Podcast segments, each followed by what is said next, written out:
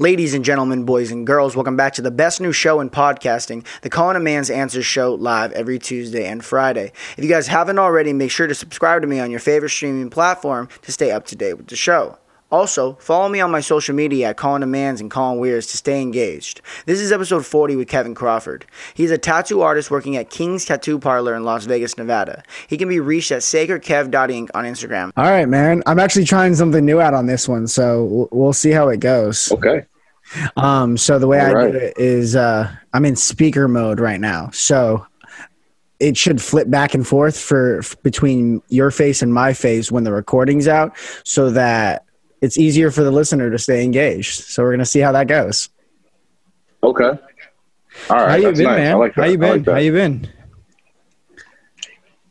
I've been good, bro. I've been good. Nothing but blessed, man. Honestly, um, life's been nothing but interesting, to say the least. You know, uh, how about you?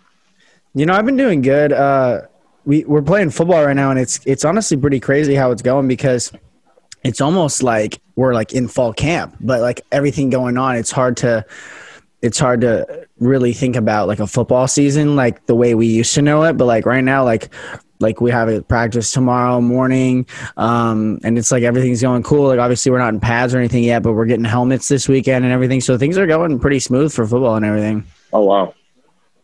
Oh wow. Yeah, that's serious. Yeah, it, it's it's wild um, because like who knows? Like right now we're only scheduled to play two games, but that could fall. You know, you never know. Like with everything going on. So, okay, I got a question. I'm I'm a huge college football fan, so I got some questions about that. I mean, now, are you is your school in a conference? Yeah, we're in the. Um, I think every school's in a conference besides Notre Dame uh, for college. I think you have to be. We're in the NWC, which is the Northwest Conference. Okay. Okay. So, are you only going to play your conference when you get scheduled, or So next year, I don't know. Um, I because that's the next time we're playing like a full season. You know, right now we're only scheduled Okay. to have like a couple like kind of skirmish. How I'm gonna say it, games between one of our like rivals. Um, I feel you. because what happened was they told us we're not allowed. Not that they said that we're not allowed, but they said something along the lines of we're not gonna gonna leave the state. So there's only a couple teams in our state, and two of them opted out, and then one of I think three of them actually opted out. So there's only one team to play besides us. Mm, Yeah. wow. Yeah. Okay. Enough about me. How is tattooing going, man? I saw you did. Uh, Yeah. Yeah. Rachel the other day. Yeah, man. Um, not only was she like a great client to sit with and like actually tattoo, um, but she she has like she uh, she has like what I like to call great tattoo skin. You know, it's like almost like drawn on paper, bro. Where I my needle hits her skin and it's almost like I'm I'm back at I'm back on like you know like my uh, a table in my science class where I'm drawing on something. You know, it's so smooth, it's easy, it's effortless, and uh, the piece came out better than honestly I expected. Um, it was a lot longer than I expected too, but that was I mean that was just because of the detail that I added. Um, but it was it was definitely it was definitely one of my one of my favorite pieces that I've done. Um, but dude, it was it was dope. It was dope. Definitely fun. So I know nothing about tattooing, so I'm glad I can pick your brain about that and among other things. But just to start out, how did you get into doing this? Like, have you always been like an artist, like with drawing and everything? Yeah, so back to what I was saying, like the, the science table references, bro. I used to get a, I used to get suspended, and I've actually gotten expelled from two schools for drawing on school property. Um, just consistently, bro. I was bored, man. I couldn't help it. I, I just I loved drawing, and then um, I want to say around the time I was like 14 or 15, I, I took a little break. I, I didn't really draw much.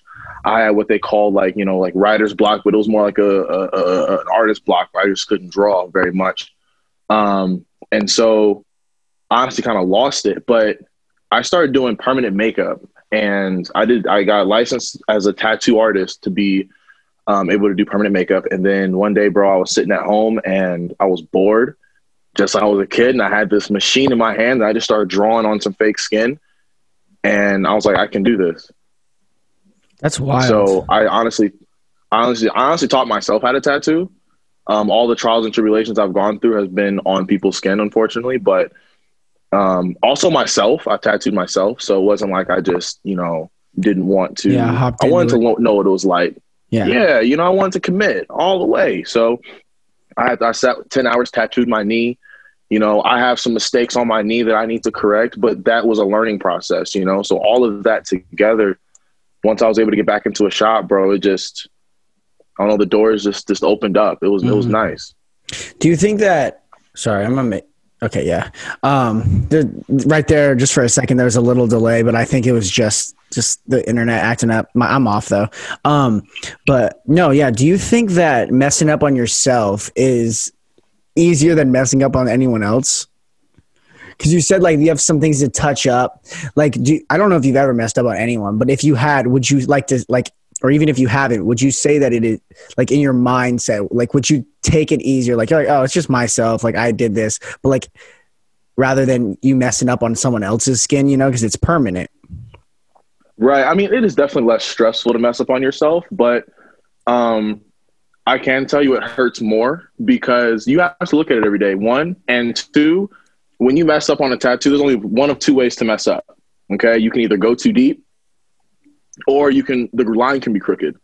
So doing one of those two things, going too deep hurts. And this was a knee tattoo, so I, I went too deep in a couple places, so that really hurts. You know, in crooked lines, no one wants to see that shit. So it's like, ah, you know, those those kind of things. But it honestly teaches you to move way slower, to be patient. Yeah. And that's something that I didn't have before I tattooed myself was that patience because I always wanted to just get it done and get it right and just put ink and skin and not really love the art of it in the process. And once I actually messed up on myself a few times, I was like, all right, Kev, slow down. Mm-hmm. We going, it's it's okay, you know. We you won't be here. This tattoo ain't going nowhere, you know. It's just a, it's just another day in the park. Yeah. And once once once once you relax, but I've definitely messed up on people. Um, it's just a part of the process, bro. But it's almost like being an athlete, bro. You got to have short term memory. It's like you got that's gone. You know, you you mess up, it's out of there. You got to either you can fix it or you you just got to forget about it. And mm. Man, there was a tattoo that like made me feel like I, I just wanted to quit tattooing, bro. what was it? There was there was a tattoo, bro. I I had a client come in, and this client was one of the most I, I think it was one of the most uh, character building moments for me because I had a, a, a client that was a, transgender man. So she was a, a, a woman before, and you know, I was I was very surprised because she had a beard better than the, better than both of us. Well, he did. You know, I mean, let's be yeah. grammatically correct. He had a beard better than both of us. It was like, wow, I wish I had that. You know. Uh and he was a really cool person, you know. And he was like, I want this tattoo of a motorcycle for my dad who passed away.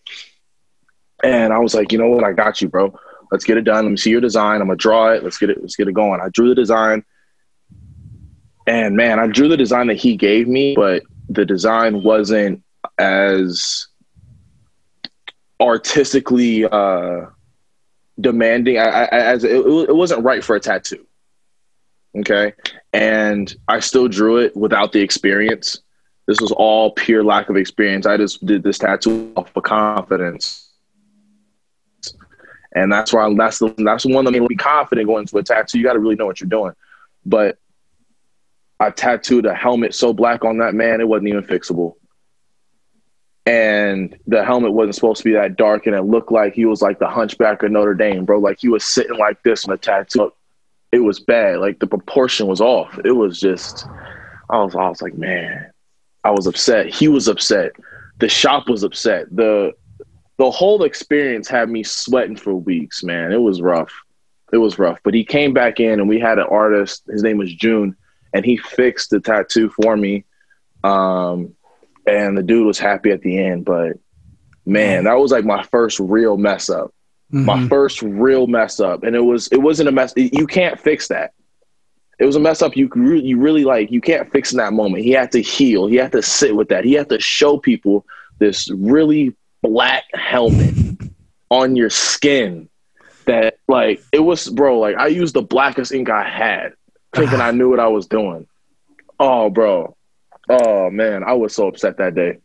How did that tattoo artist? How did that tattoo artist June fix it?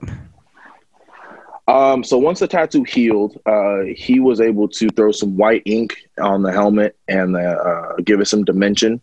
So the helmet didn't look so flat. It gave it a lot of curve, gave it a lot of, like I said, dimension, and just made the tattoo look well, a lot more well rounded in a way that I just couldn't have done in that moment. Now I, I fully believe I could have, I could have killed that tattoo, but Yeah. this is oh, we're talking like this was probably what my I want to say like my fourth biggest, my fourth big tattoo, and like my like twelfth tattoo total. Like, Mm-hmm. man, it just it it was humbling. that's for sure. It reminds me of uh it reminds me of this one uh this one story. It's like nobody wants to be like do you know what a cadaver is?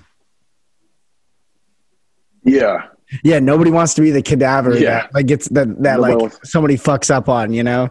Nobody wants to so it like Right. reminds me of that because it's like almost like uh tattoos like one art form where like like because if you mess up on a on a painting or on a song, if you're recording a song or on a drawing or something in that realm, you could always fix it. But like when you're on someone's skin, like it's like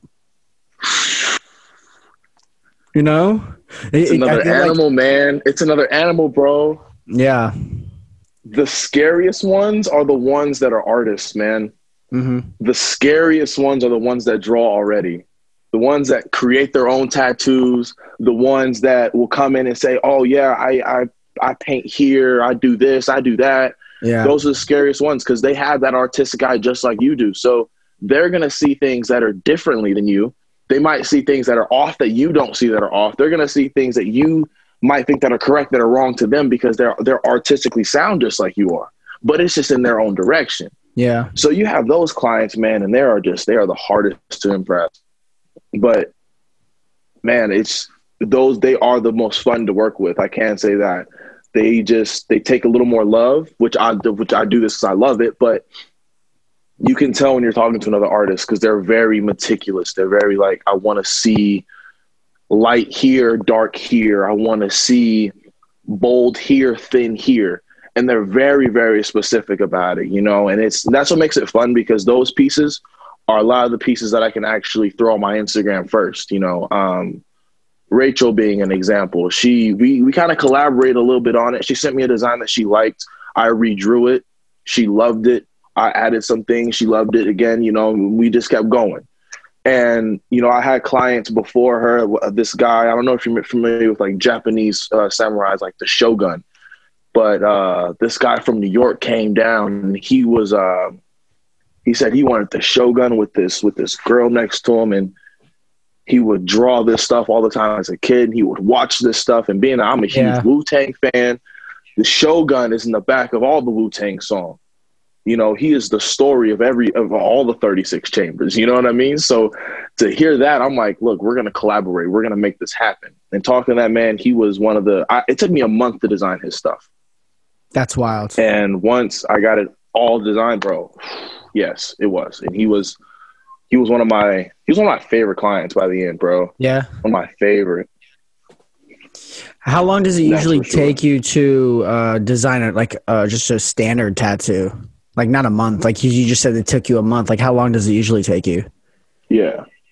Uh, usually like an hour or two. We were going back and forth for it, it takes me about an hour or two. So we were going back and forth for every day for about a month. Mm, yeah, it's wild. and I'm just throwing something together, sending it back, throwing something together, sending it back, and he's asking for this, and it back, you know. But Mm. standard tattoo, any session, even a session is going to take about five hours, about a two-hour design. You should That's try and sorry. no, you're good. You should try and turn your uh, uh, AirPod a little bit because your uh, earrings hitting it every once in a while. It, it's like popping it. It's like.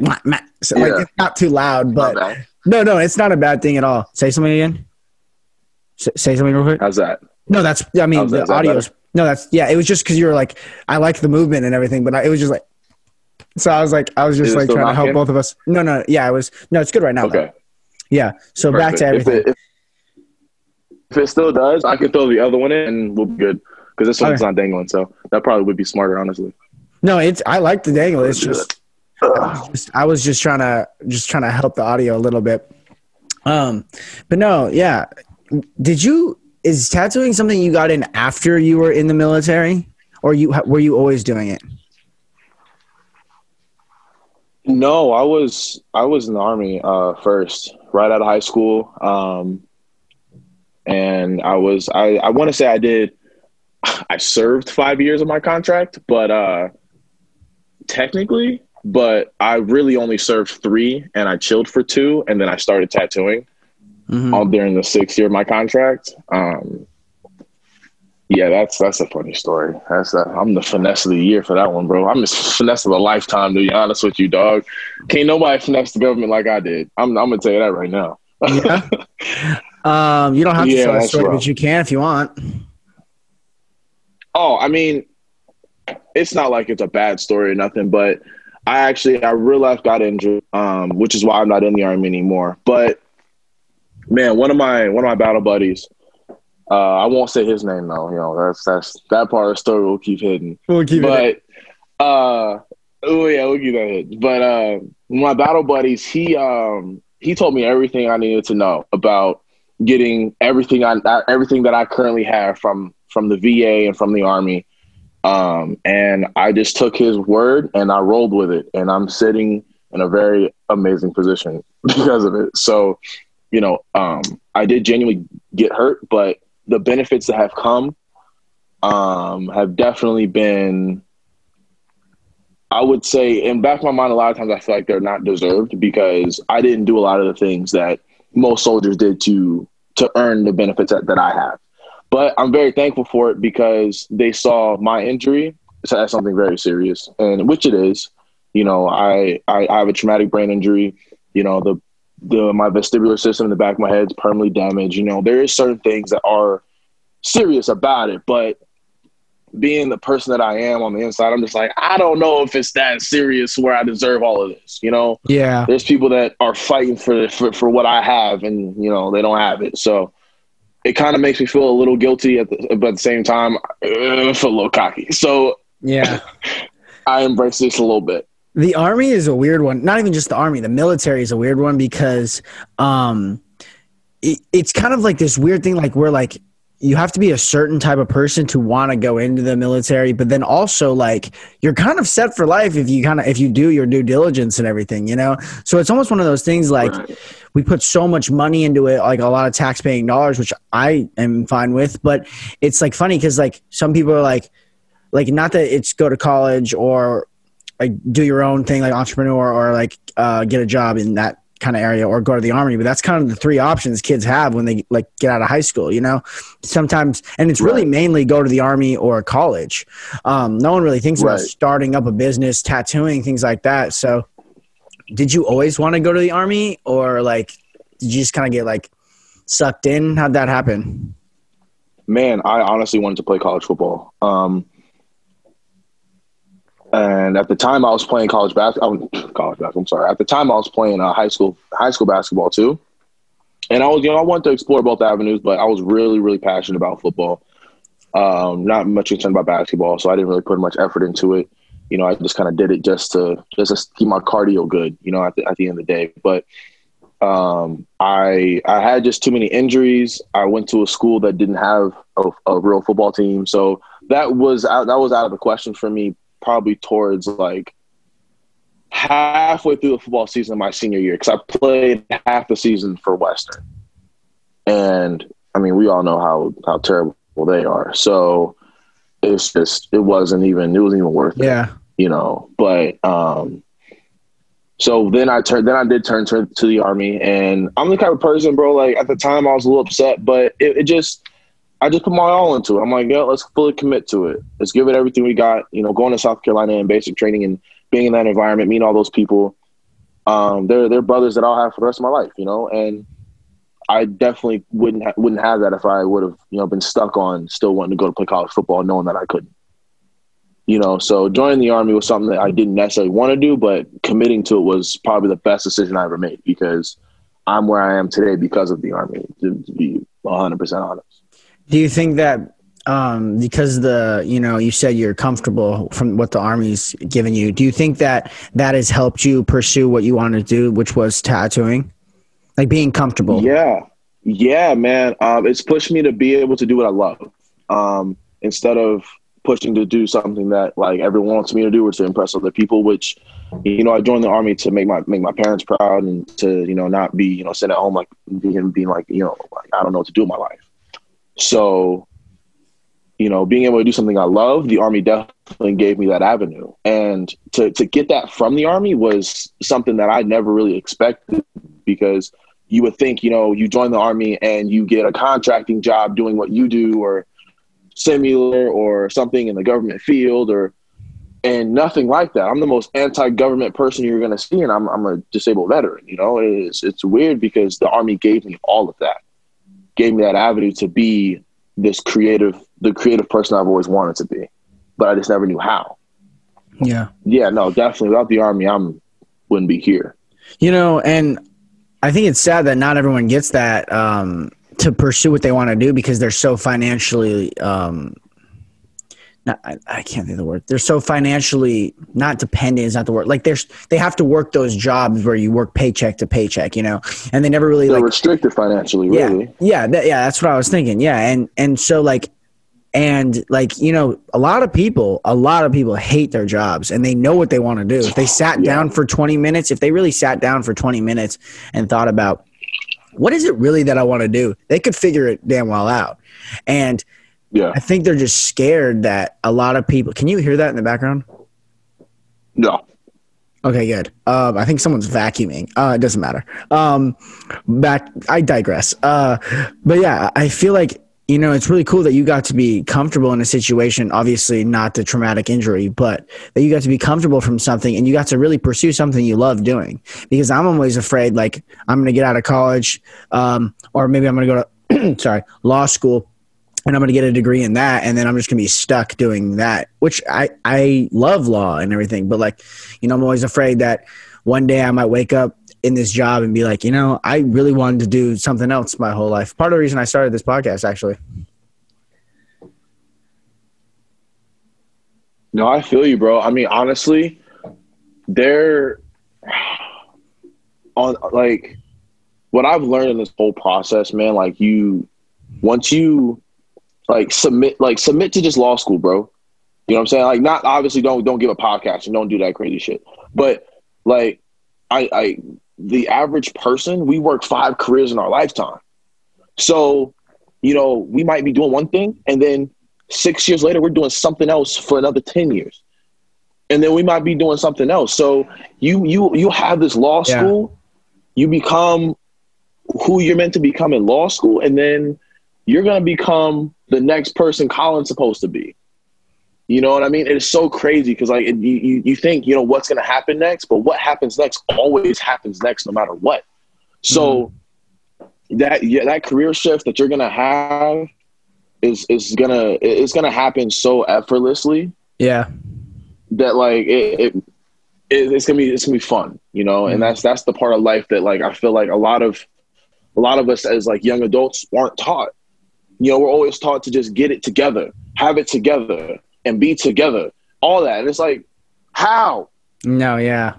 No one tells you how to do anything. They just say do it, you know, and the details are what really matter. You know, I feel like, you know, my my biggest shifts from going from doing you know, lifting forklifts and all kinds of shit in the government in the government, you know, an environment to being able to to be the most relaxed person I can is a whole 180. So I feel like anyone can do that in in, in a six year period. That can mm-hmm. happen for anybody uh, unexpectedly. You know what I mean? And I, I, I, you never know. You just never know. Just it's like submitting to the process, giving it just just giving it some time. Giving it, you know, we were never really taught that part. We're never yeah. really taught to give it, give ourselves to something instead of giving our giving ourselves to a person. You know, we were never never really given that information. It was always do it.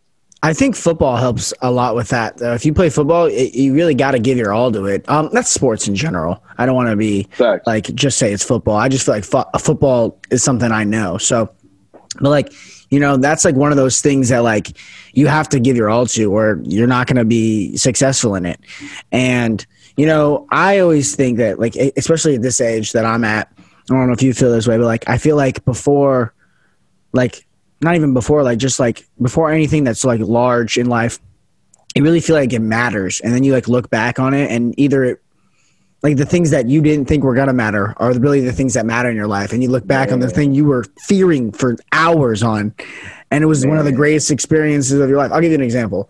Yesterday um we so we, we've been competing in practice just because we're getting back into it and obviously i'm a kicker and everything so it's very like one dimensional it's all on you basically you know and and all, and I was having a practice at 9 p.m. and I'm a, I'm a very anxious person. I have anxiety, and so when I'm sitting down doing nothing all day waiting for practice, I was getting antsy. You know, I was having like the mm. worst anxiety in my life. Went to practice, had a blast, and I left like, what the hell did I worry all day for? What was I worrying all day for? Like, Right. I- and I feel like that happens with a lot of things. Like I feel like something that you could worry about for two days, for two months, when it actually happens. If you're worrying about the future, you really never know what's gonna happen. Never, Never. Never know. You always know what's what you're what you're in right in the moment, and like mastering the moment is the best skill we can all have, man. It just taking a second, and that tattooing has made me really take so many steps back in how I do things in life. Just being patient. because when I'm staring at somebody's skin, I can't move fast. When I'm staring at somebody's skin, I can't just jump in, jump out you know it's a it's a very very gentle process.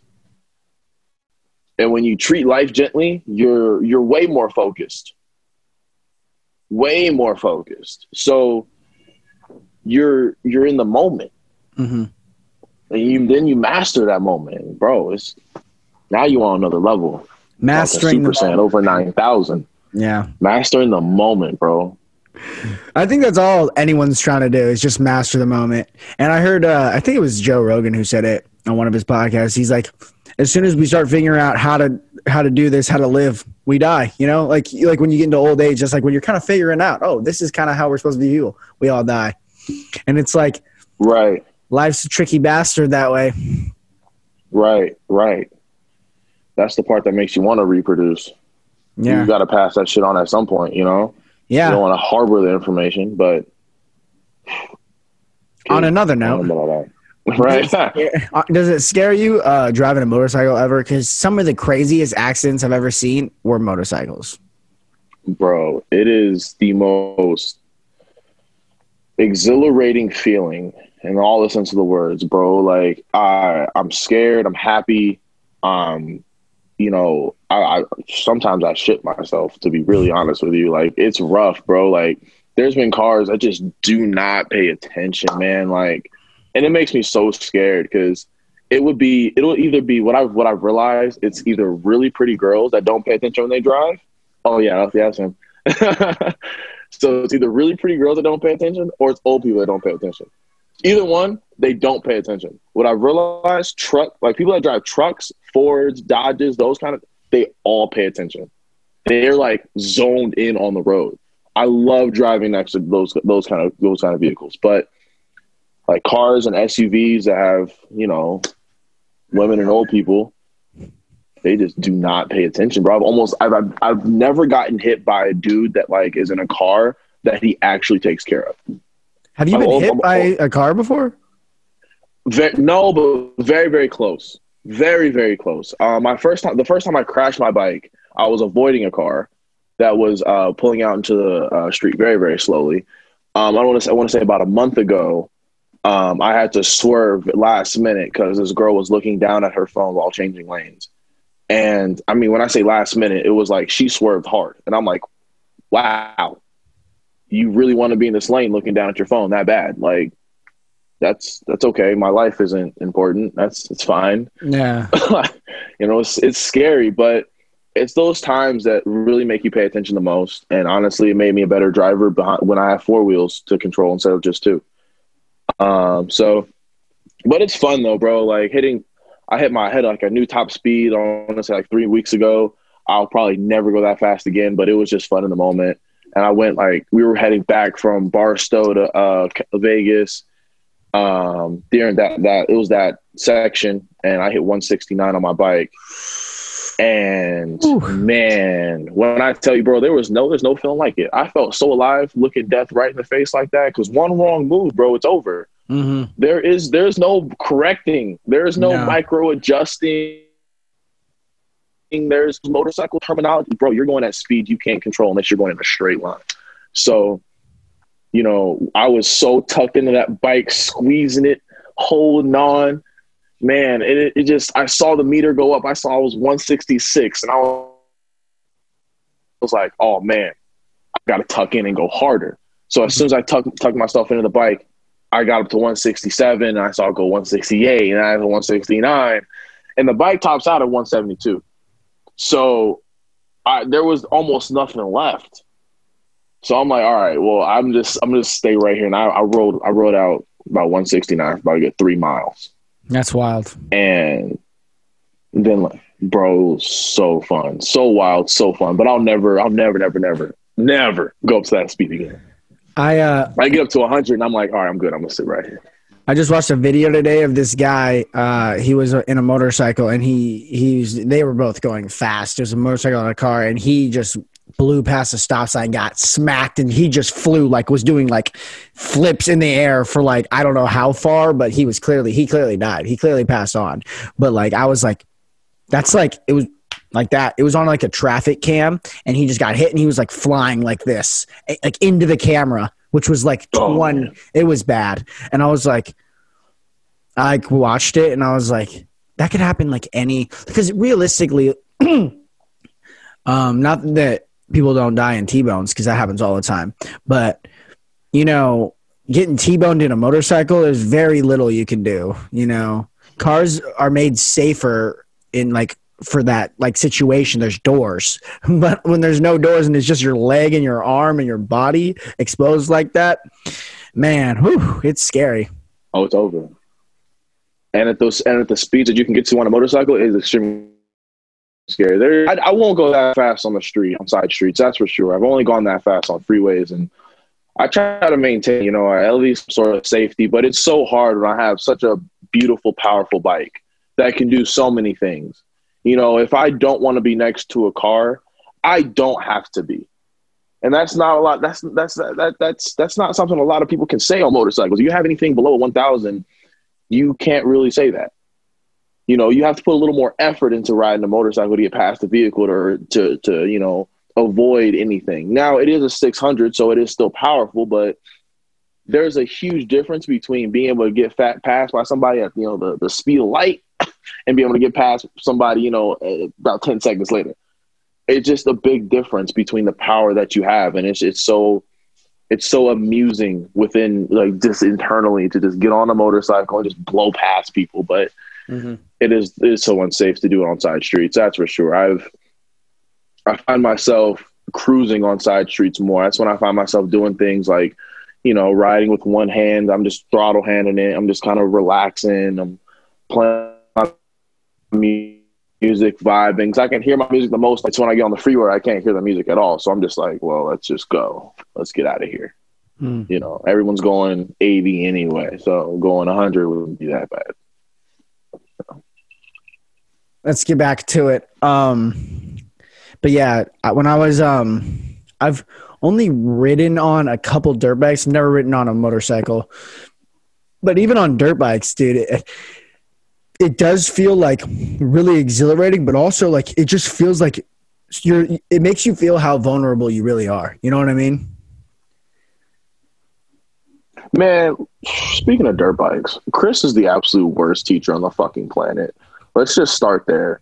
Okay. I learned I learned how to ride or how to operate. Bro, he was like, he's so gung ho. Like, he's so give it everything you 100% right now. You're going to do it all. And it's like, Chris has no patience at all. He has no, he has no, there's no steps to Chris. You know, it's, it's Worst like you, once you learn step one, Oh, bro, it's it's it's it's not even. You can't even measure it. No, you really I don't can't. even think. Uh, no, there's no way. No, you can't. It, he taught he told he told me how to turn on the bike or turn on the dirt bike, right? And then from there, he he like there was like nine steps he skipped, and he was just like, yeah, just throttle and clutch, bro. And I'm like, wait. and that's exactly what I do, and I'm down I, in, in, in three seconds, bro. It, no time. Ten feet on the floor on my side bike's all jacked up. I look like an idiot in the middle of the street. I got these two ugly scrapes on me that can't like it was all avoidable if Chris would have been like, hey, look, walk with the bike first, feel it out. No, Chris was like, hey, just release the clutch, give it throttle, and balance. And I'm like, all right, I'm gonna go for it. Bro, it was, it was, bad. I just went right into right into the floor. Have you ever so, crashed? Yeah. Like into something or well, not on a dirt bike, on a motorcycle. And yes, yes, I crashed bike the first day I rode it, and that was probably the most painful thing I've done besides tearing my hamstring. Um, and uh, that bro, like I was so the car, so the car was pulling out in front of us because I was I was riding with my mechanic. Chris dropped me, took me to my mechanic's house because my bike was there. Um, so Chris was at my mechanic's place waiting for us to get back with both the bikes, right? And my mechanic just crashed five minutes before I crashed. So oh, it was no. already like it was just in the air. It was just in the air that like, you know, bad luck was just it was just spewing out our pores, you know. Mm-hmm. It was all the signs to not ride that night. And so as soon as my mechanic gets back with his bike, he fixes it really quick. You know, he has a bunch of spare parts and we get right back on the road and this guy is a certified lunatic, hundred percent. Um, one of a great guy, but when he gets on a motor, he he you know he he rides hard is what they call it. so you know it it almost like it's almost like he puts his life in danger every time he, he gets on two wheels, and I didn't know that until I got on my motorcycle and rode with him. So I'm in first gear on one of the most powerful bikes known to man, and and I'm on, and I just I'm here full on it, max wristing it out, and I'm going about 80 down Fort Apache in first gear on this R1, and that, and that's such a jerky gear that as soon as you hit the brakes, you're you're prone to lock the tire up. Mm-hmm. And I didn't know that at the time, so I'm I'm now I see this car come out in front of me, and I see these other cars at the stop sign, and I'm like, I gotta get out the way, I gotta slow down. I work on my swerve game a little bit, which was terrible. I swerved like a fucking rookie and locked my tire in the process. I front flipped with the bike and uh, broke my thumb off with the handlebar. And I hit my shoulder on the street first, then hit my face. My helmet like got all scrapey.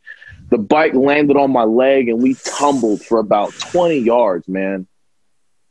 Uh, the car the car kept going. My buddy and the mechanic, my, my, mechanic, he he turned around, grabbed my bike, and he took it back to his place because I didn't have my license at the time. So many cops got called. A young man was going to jail that night, and I wasn't having that. So he took my bike back to his place immediately because it was still rideable. And Chris brought my car, and we went. I went to the hospital, and I was in the hospital for about a good five, six hours. You know, just a typical average go if you in the emergency room. and you know, and then I went home and I was I want to say like, it took me about a week until I was able to like have a little enough mobility to fix my bike and I immediately as soon as I could move my hand just a little bit cuz this whole hand I couldn't do this at all. Um and my shoulder even even just the slightest movement I had pops that were so painful. It's definitely still torn. I got to get it checked out, but um I couldn't I couldn't grip anything. But as soon as I was able to move my hand, mm-hmm. man, I took my bike to my buddy's place and we worked on that thing every day. So I just while my hand was healing, my bike was healing too. So I was like, we're gonna get through this together. And as soon as she was ready to go, I was ready to go. Yeah. So how did you tear your hamstring? Oh, that was playing football, man. Um, so I was um okay. No, that was the okay. So the first time I tore my hamstring, I was playing football. The mm-hmm. second time was in the army. The second time was like the most painful. That's for sure. The first time I was running a 40 yard dash um, during a spring training, and uh, right at the end, as soon as I crossed the line, my my knee buckled. I it popped twice, and I fell, and it was over. Um, and I didn't even I didn't play my junior year at all. Um, but the second time, I was running up a hill, and the same thing happened. Same leg. Um, and that time, bro, like I was so lightheaded, almost passed out. And I and I, I didn't even think I messed it up that bad like I did. So I stretched like an idiot. And you you know how that works. You play football, stretching a tear, come on. So that didn't help at all. And you know, once I got it, once I got it looked at, it was like, yeah, it's a wrap, kid. all right, well, but I haven't ran since that since that, that tear. I uh I tore my labrum in my hip last year. Bro, Uh, oh my fucking god. Yeah, so it wasn't the worst because it was like it's like the ball and socket joint, but like I couldn't kick. Like I was like going to practice and I was like trying to kick and it was like it felt like someone was ripping my hip open. And I was like, Well, what is that? And I, I was like, Hey Eric, I can't I can't kick. And so at first they're like, maybe it's a sports hernia, maybe I just pulled my groin, something like that. And then I got an MRI, which is wild. So if anyone doesn't know how they do labor t- labrum tear MRI. So you have two in your shoulder and two in your hip. They have to inject like a, a needle that long into your hip and inject dye into it so they can see it on the MRI.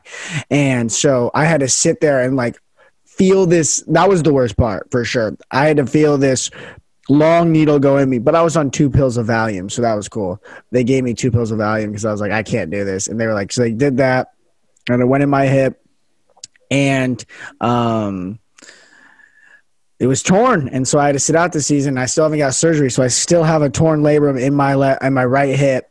Um, probably gonna have to get that fixed after I'm done playing football and everything in the future. But you know, right now, I it's it's all right. So just doing what I got to do. You know. That's that's that's tragic, bro. Oh my, I'd be so scared if I tore anything in my hips. My hips are already rough, man. I already, oh man, I'd be terrified. The only bad, only injury I've only only other huge injury I ever had was in my Achilles, and that was when I was uh, playing basketball, and that's when I realized basketball isn't for me because running on hard wood was just giving my Achilles this problem. Man, I the doctor I, I remember went in. He he grabbed my Achilles like with the wrath of God, bro. It was almost like he was mad at me. And I'm like, what did I do to you for you to grab my fucking Achilles like this, bro? Like I'm asking you for help. I told you I'm in pain. And he grabs it and he's like, How much do you like playing basketball? And I'm like, Yo, not this much, bro. Not this much at all. And he was like, all right. Well, look, I'm gonna put, and I'm gonna be like, I'm gonna, I'm gonna put Why would he do that? um something in here to make this feel better. Bro, I don't even know. He was my dad's friend. So like anyone of my dad's friends, the spawn Ugh. of the devil too. Like my, my father's an evil motherfucker. So like I bet you he told that nigga told him to do it. But it was it, yeah, he, he ended up injecting my Achilles with some stuff that like made it feel better. But I couldn't play basketball anymore. It was like I was that was that was out. yeah. Did you hear? done. Did you hear about So- Tyrod Taylor getting injected and like in and they punctured his lung before the game? Yeah, bro, that shit. That's now that that right there. That you pay somebody so much money, you know, to keep players safe, and it's like you, you puncture lungs. he, he must have lost his job, right? I I would hope so. I mean, I don't think as anyone of a, a, a if you have a certified, you know, job, you have like if you're in a field where you have to have a certification, Mm-hmm. you can lose that certification by doing anything incorrectly. And puncturing a lung is, I would Very I. I would assume that's very very dangerous. My my lungs ain't been punctured, so I know that hey, I don't know how that feels, but that's definitely not correct. No, it's definitely not. You know, so it's one of the. No, no. So I definitely think you could, you should lose at least your license. You should have to go through a relicensing process. You know, I don't, I, I don't, uh, maybe not losing your job completely because you know that's people got Mhm. families, they have their own lives, you know. But if you do something severe like that in the NFL to an NFL athlete, yes, you should go through the whole pro. Step one, you clearly can't do step ten, so start over all with step one, and let's start back crawling, and we're gonna get you back up into these NFL athletes. We're gonna start you off with little five year olds, all right? like, like something, you know. So, do you think surgeons lose their license if they kill someone during surgery? I, no, because people got to sign away that kind of stuff.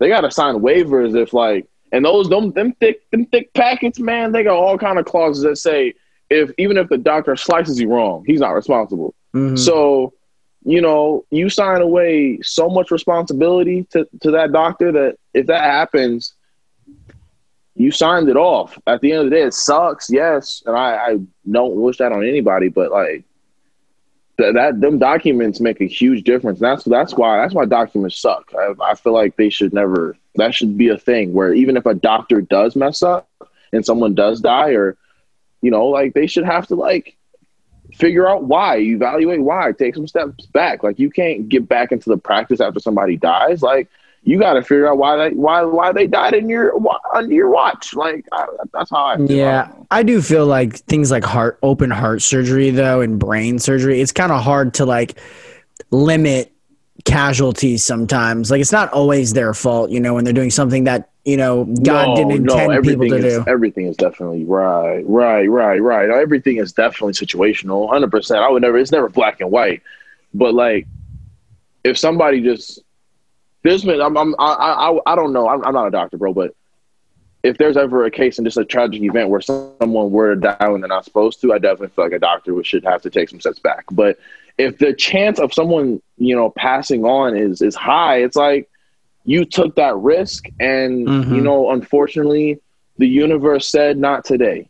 Yeah. Now, unfortunately, you know, and uh, that's not something anyone can control. But you know, I it, it, it's just in moments that like you know you're not supposed to die. Like why did he die? that doctor should you know. You were doing hand surgery. Why did you slice his neck? right, bro. Like, I'm sorry. We got to talk about this. I got some questions for you, sir. Hey, sir. Um, come here. We got to talk in your office real quick. Just imagine like the boss come in what the fuck? They just like, just imagine like being like the head of the head of the security when this happens. Like, we're not the head of security, like head of the of the hospital. You open it. I'm sorry. Where the hell is John? And then, and then you just go from there. I need to speak to John right now. Sir, you were doing hand surgery and he died of a slit throat. What happened?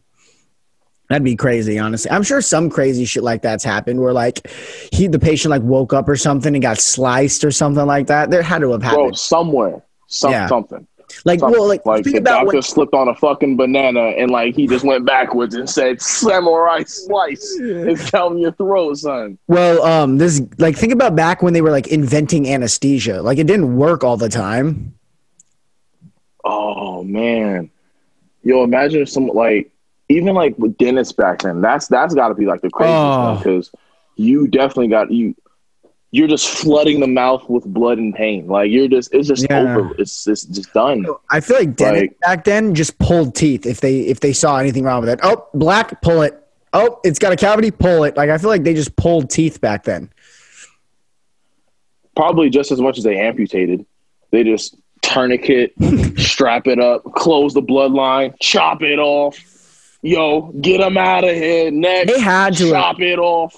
They had to like, if you like broke a leg, like severely broke a leg, like punctured the skin, like they when they like amputated, there must have been like a lot of people must have died from that, just from like being amputated. Oh, bro, had to had to. There's I, I don't even know if I could survive an amputation, dog. Like, there's no way in fucking hell. If you gotta amputate, t- amputate my life. Don't amputate my arm. Just take my whole life. Just take the whole motherfucking thing. Like I don't want, want it. What would happen for you needing? What would happen for you needing to be amputated though? Just like a, I guess a bad car accident or something.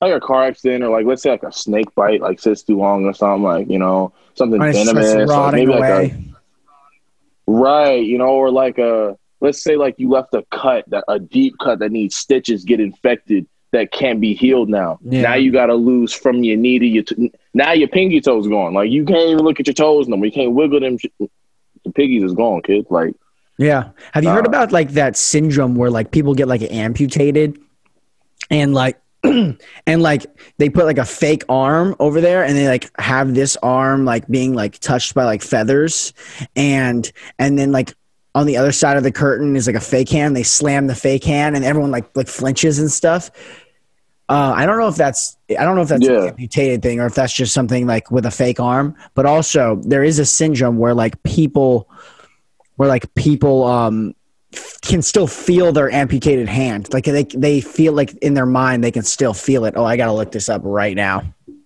I gotta look it up. But yeah, what do you think about that? No, I, I mean, honestly, bro, like to put myself in those in, that position, I'd be kind of scared. Like, imagine just imagine being being in that position where you have to have to really like feel you have to feel something else that's not yours, and really like adjust to it. It's like learning how to life all over again learning how to do something so basic. Like, and coming off of injuries, bro, like I would never want to go through that. Just injuries alone, like injuries are nothing compared to an amputee. You know, I've ne- I didn't know Zoom could do this syndrome where amputees can still feel their part, their part. Yeah, no, no. This is this is why I like Zoom because I can just do this. Phantom limb Yeah. syndrome is the feeling of sensations in a limb that has been removed. There may be feelings in a limb as if they were still attached to their body. This is because the brain continues to get messages from the nerves that used to feel for the missing limb. Wow, that's crazy. They're really um, they're really quite um inventive with these names, creative with these names. Phantom limb, you know, it's a creative name. Right. It's crazy. It makes it sound. It makes it sound like I want one now. No, you don't. No, What I don't want one. brain? But like, part of the but like, imagine having like a phantom tail or some shit. You know, like. Woohoo! That's or gotta like you know thing. phantom horns you know like That's you gotta, gotta be a thing. like bro it's gotta be a thing it's gotta be a thing What part of There's the got, brain i mean does phantom limb affect? A popular theory of the cause of phantom limb pain is faulty wiring of the s- sensory sensory sensorometer. Is that a Sensorimotor? motor? I don't know. I can't speak. Cortex, the part of the brain that is responsible for processing sensory inputs and ex- executing movements. In other words, there's a mismatch between a movement and the perception of that movement. That's honestly crazy, though. The fact that like that happens to people.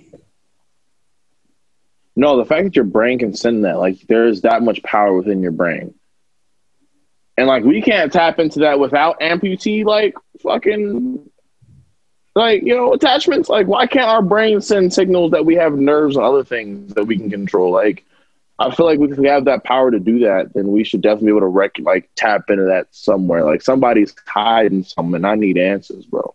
I think one day Colin, you need to demand some answers on that, I need to demand some answers, bro. I bro. think The that- them boys.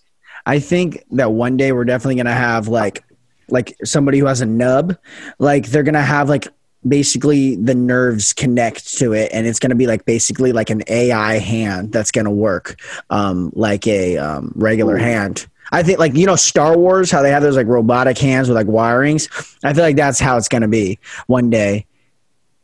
Instead of Oscar I Pistorius mean, having if I could have an Anakin hand, I would definitely chop my hand off to have an Anakin hand. No, Okay. you would not. you would not chop off your hand for an Anakin hand.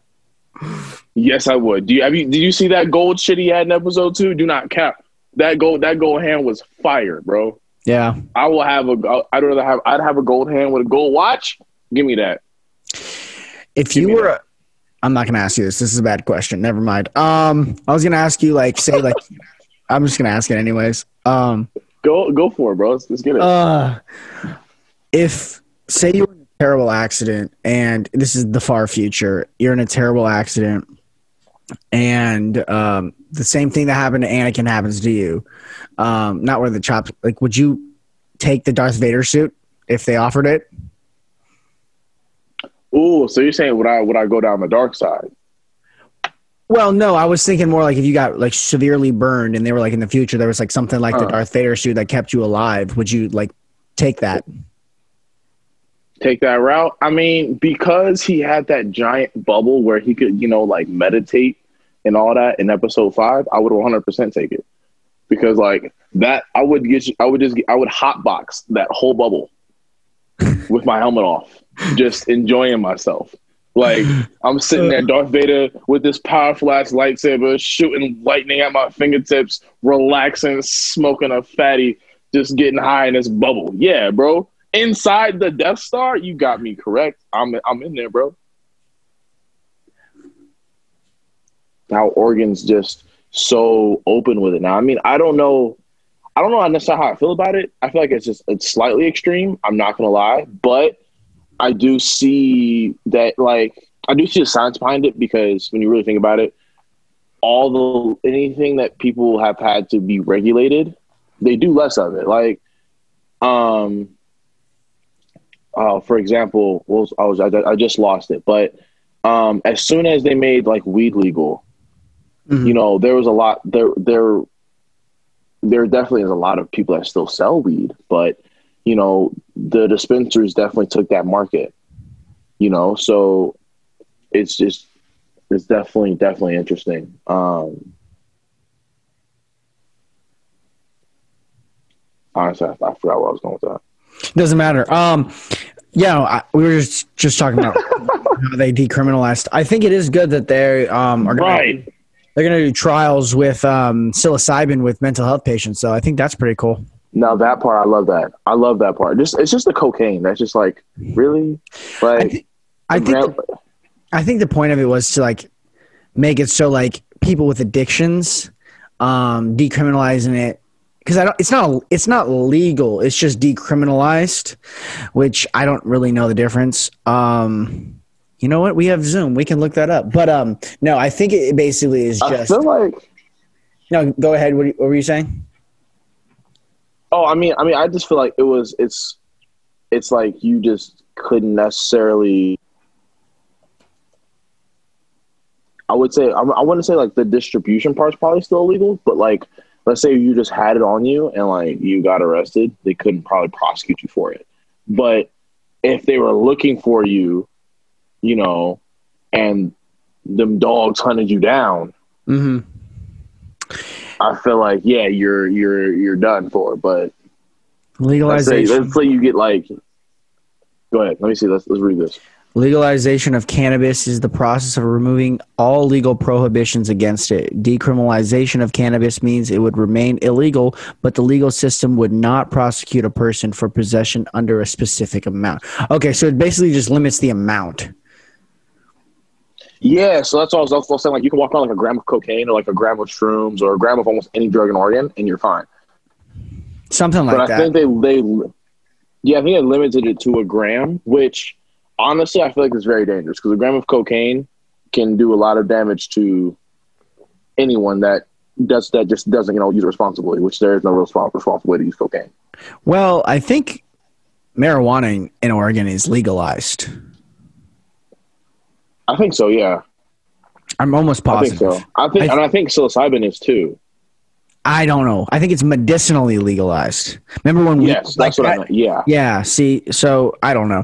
We're in. It's a weird time we're living in. Um, for sure. Man, tell me about like, it. Things are, but I mean, I think we're moving in the right direction. Um, you know, I but don't would think. you want to have kids in this environment though?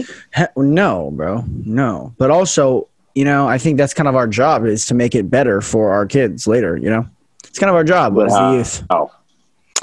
You know, just being better than the last generation, honestly. Yeah, okay. You know what? that, that does sum it up pretty well. First step is in next four years, you know, we need someone who's not 80, going to be 82 years old. Let's just start with that. we need someone who's like, let's go, start. let's go 40s, maybe 50s. Like that's a little too old too. 40s is probably the best thing um, best round age for like closest to us. But like, dude, 82, like, we're not even talking about a second term right now. We're talking about the first term. He's going to be 82. And then just to, like that, it's not a bad thing because they are like, they have a lot of help and everything. Like, but it's like 82 is pretty fucking old, dude. I feel like anything after 70, like, there should be a law where you have to just stay in the house. like there's just no there should be just be no reason like honestly like why for what you've done 70 years on this planet like why isn't there somebody just caring for you in some way. Like I feel like there should be so many changes how old people just get treated because like they are a hazard. And they're not a hazard in a way that make in a bad way. They're just accidentally hazardous because they're old and they're fragile and they're gentle and they might die any Yeah. moment. Including our new president now. It's like, yo, like why are you after 70, you should have been kicked out of office and you should have been at home retired. And whoever is after you, should, it's just how it should just Yeah. because you're just all of it. I don't even feel like old people should be fucking driving, but you know, they do. There's a there's a South Park episode of like old people just crashing into everything, and they start limiting the age you have to be to drive. It's That hilarious. should be a real thing in America. It's just like after age 60, you should, you should like, you have to take a driving test every year. I feel like you should have to take another driving test at some point. Like most people got their driving test when you were 16. Like you're 75 now, or even like you're 40. Like you might have learned how to not drive. You know? Right? You might, how you might learn how to drive really, really terribly. Like every Right. every motherfucker listening to this right now drove in their 16 year old driver license like this, hand over hand, and now everyone drives like you asshole, like honking. Yeah, that's Bro, how everyone drives now. 100%, especially in Vegas. You're, you're, it, it's fast and furious out in these streets, Fast bro. and furious, bro. You're going. It's crazy. God forbid you're going 70 in a 65. You know, people just Bro. literally just like Someone you know, is on your tail. tail. like so close to you that you can see the indents in their fucking headlights. It's like, why am I seeing the creases of your light? I, I shouldn't have. I would. I shouldn't be that close to you. no, you shouldn't really. be that close to me. Yeah, And it's the worst of the people that like it's at night when they got the bright ass LEDs that have like the wrath of fucking God in them. Bro. shits that really take like it's like you you invested in the devil worshiping lights. Like these these lights you don't have any other time unless you're about to call Uh. Satan out of the fucking ground in the dark. Like why you got these lights here, bro? Why? For what? What do you need to see? dope. What Light- do you need to see? Hey, lights are dope though. Like, like I feel like they just like thought they were cool. And then like, but it's like they never look at them. Everyone else has to look at them. You know? No, they look at them. I don't believe that. They look at them. You don't know why you don't look at them? Because anytime you put on, because when you when you when you put on lights on a car, you get you t- you get your ass out that car. You look at the front, and you're like, "Damn, these shits is bright." You say that to yourself. There is not a soul on this planet that ain't look at them lights that they see on the, the truck, on the car, on the even on the motorcycles. I've seen LED like on motorcycles, and they look great. And I'm gonna do it. It's wrong, but I'm gonna do it. But on trucks, bro, oh man, they're the worst because it's like four of them. And you, there's no way you can tell me anyone that buys their truck and puts LED lights on it, or it comes with LED lights, they don't turn the lights on at night, and they're like, "Wow, those are bright." Yeah. They also might drive with an American flag standing straight up in the in the back. Oh, bro, they're they're all for it. Or I guess even the worst one, skull and what is the one called? Skull and bones. What is the other one called? The one with the X. Mm, I don't know. It's called something. I'm not. I'm not too familiar, honestly. 'cause I'm not cool with those guys, so they never really let me know anything. They didn't just tell me. They never. They didn't Yeah, just no, say, "Hey, this is shit. called this." right. I was never educated. They're never really liked me too much. So Uh, yeah, that's funny. Um, but no, I have four lights set up right now on this. Can you tell?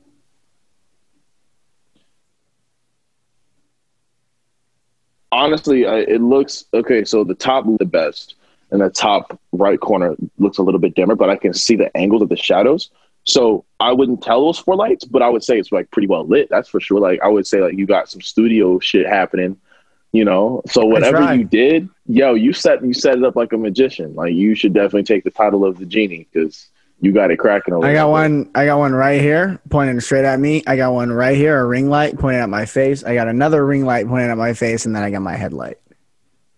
That sounds like me when I'm cutting my hair. Yeah, dude. dude, I want it to be perfect because the image that's coming into you looks pretty decent, and the audio is pretty decent, right? I mean, the image that I'm getting from you, and I, I mean, it's all looks all, all looks great. So Yeah. you you killed it, bro. You killed it. I'm trying, you know, I'm trying to one day I have enough mics. It's just it's just getting people here and everything. And I don't have a I don't have a video camera. So I need to get one of those too. But one day I want to do this shit in person, bro. I did one a couple days ago in person and it was so much fun. Like I mean this is cool too cuz we're like at least we're like seeing each other, but it's like dude, it's so much better in person. There's literally Oh, you can feel the vibe. It's like you can Yeah. create it and make it your own 100%. It's one, it's one thing authentic. It's not like, it, do I look good in this camera angle? Is this light right? Because you set it up all beforehand. And now you're posted up, you're chilling, you're having a good time. Maybe we're both drinking because I got two of these on stuff. Bro, look at this. How's the? It has the um the layout of Wrigley Field. It's a map of Wrigley Field all through it. I'm a huge baseball Cubs, fan. right? So like, yeah. So Chicago Cubs Okay. on the bottom, and then a whole map of, of the baseball stadium. It's crazy. I uh, only know that is because I t- I'm taking a four credit sports ethics class. It just ended today. I have an essay to write this weekend, but then I'm done. Um, yeah, so I'm taking it this. Uh, I took it for this winter course, and like we're I was just talking about sports, like philosophy and stuff like that. And one of the things we were watching was the shoot. What's his name? I said name. What's his name? Um, I don't know. It's like this famous play from 2003 uh, playoffs where like this guy, like the fan had his arm out and the ball hit him, but it was the Cubs versus the Mariners, and we watched like this whole Yeah, yeah, yeah. When the when the fan caught the ball right in the right in the right right off the, the dude's hand, I watched that game. yeah, that's what we watched. We watched a whole documentary on it, and so like that's the only reason I know it's called Wrigley Field. Yeah, dude, that game was. I remember watching that. Watched that game live, but My dad lost his mind. My father's the only reason why I'm a Cubs fan, bro. Like I was, a, I'm a Cubs fan when when the Cubs fan when the Cubs lost hundred games. You know, like that. I, I've been a Cubs fan since birth, bro. Like there was never so like winning the World Series for the Cubs. Like watching my dad cry that day. You know, we went out to LA to see the uh, playoff game during the year they won the World Series. Like all that stuff was so historic because my dad raised me off of, you know, the Cubs being called the lovable losers, man. Like it was, it was just that thing to watch the club Cubs knowing they were going to lose. So Mhm. that winning season they had, man, I dropped everything. The girlfriend that I had, I was like, yo, look, I don't care what we're doing this weekend. I'm going to see the Cubs play the Dodgers because the Cubs are winning the World Series this year. And lo and behold, they did. But that trip, seeing them, you know, it was just seeing my dad more than anything else be that happy because he's never seen, you know, the Cubs in a playoff game live. You know, like the Cubs sucked his whole life. They didn't want to, they didn't go, they went to the playoffs in 1908, you know, and they went to the playoff, they won the World Series. You know, they won the, won the World Series since. They've been in the playoffs. There's been a few teams. There's always been, you know, oh, this is going to be the, the team. You know, you Mhm. always had the season or, you know, you had the squad where like these guys were just batting like no nobody's business, catching, pitching. It was all on par, but they get in the playoffs and they act like they can't do shit. And that was just the Cubs' curse. So to see my father that happy more than anything else was like the best part. But dog, going out there, seeing seeing them boys really do that for for for the city. After 110 years, they won that World Series, bro, in 2016. I'll I'll never forget it. It's cool. I'll never forget that playoff game. Oh, bro, it was nothing like it. The I, I can't say this though. I hate Dodger fans. I mean, I, I I have respect for them as people, and I hope they have respect for me as a person. Knowing Dodger fans, they usually don't. But you know, I just dog Dodger fans are the worst kind of baseball fans on the planet. Like it's terrible. I never really got It into baseball, so I, I don't really know different fans and stuff. My sports have always just been basketball and football. But even basketball, I oh, don't really Oh, have a team. Uh, you're familiar with college football, then, right? No, yeah, Of course. So you know how like Alabama fans act. yes, Dodger fans of Alabama fans. There's no difference. I It's almost like that. you group them with Raider fans. It's like yeah, Raider fans like the scary. It's like wow, it's all it's got it's, it's like that. We got to be all of that today. Okay. You know, Raiders no. fans, man. I know. I didn't. I wasn't that. Some of my friends here are Raiders fans, and I always just mock them because now they're in Vegas. But I wasn't really that happy that the Raiders were coming to Vegas. Thank you. I'm so glad I'm not alone on that. Like, I mean, it's cool I'm to have a team, I but like, I just don't feel like they fit our city. Like, the Golden Knights came and it was just like this revolutionary thing. Like, we all backed it, and the Raiders come. and It's was. like you're just bringing these dirty vans. It was a dirty vibe they brought entirely. I mean, I'm excited for the stadium because, you know, there's gonna be bowl games. Um, the high school state football game is gonna be there. You know, so those games and like even just regular college games that they have at like you know neutral playing fields and whatnot will be held at that stadium. So that's why I'm excited for that more than anything else. But that whole Raider vibe, man, it's just rough because they had so many just disrespectful demands. Like they didn't want UNLV playing in their stadium. They didn't want to have any UNLV gear up in their stadium and all kinds of stuff. And it's like, Bro, you're coming to Vegas. Right. You're coming to, to a city that that is trying to embrace you. Like why are you why are you throwing throwing these, these regulations out here that are Mm. just just asinine, man? It was it was just it was wrong. Yeah. Left a bad taste in my mouth. Yeah, I was just gonna say that. I feel like that's a good way to end it. We've gone for an hour and twenty minutes. Um, I feel like we had a great conversation. no, Uh, definitely. so yeah, next time we do this, hopefully we can do this in Vegas in person because not that this wasn't fun and everything. I just you know we want to get that vibe in person. You know. Oh, 100 percent, bro. I'm I'm definitely willing to. Well, I'm- thanks I'm for your down. You let time, me man. know. Yeah, yeah, definitely. Thanks for your time and everything. Like, I'm glad we could do this. Um, and I'll let you know when everything's out. All right, man.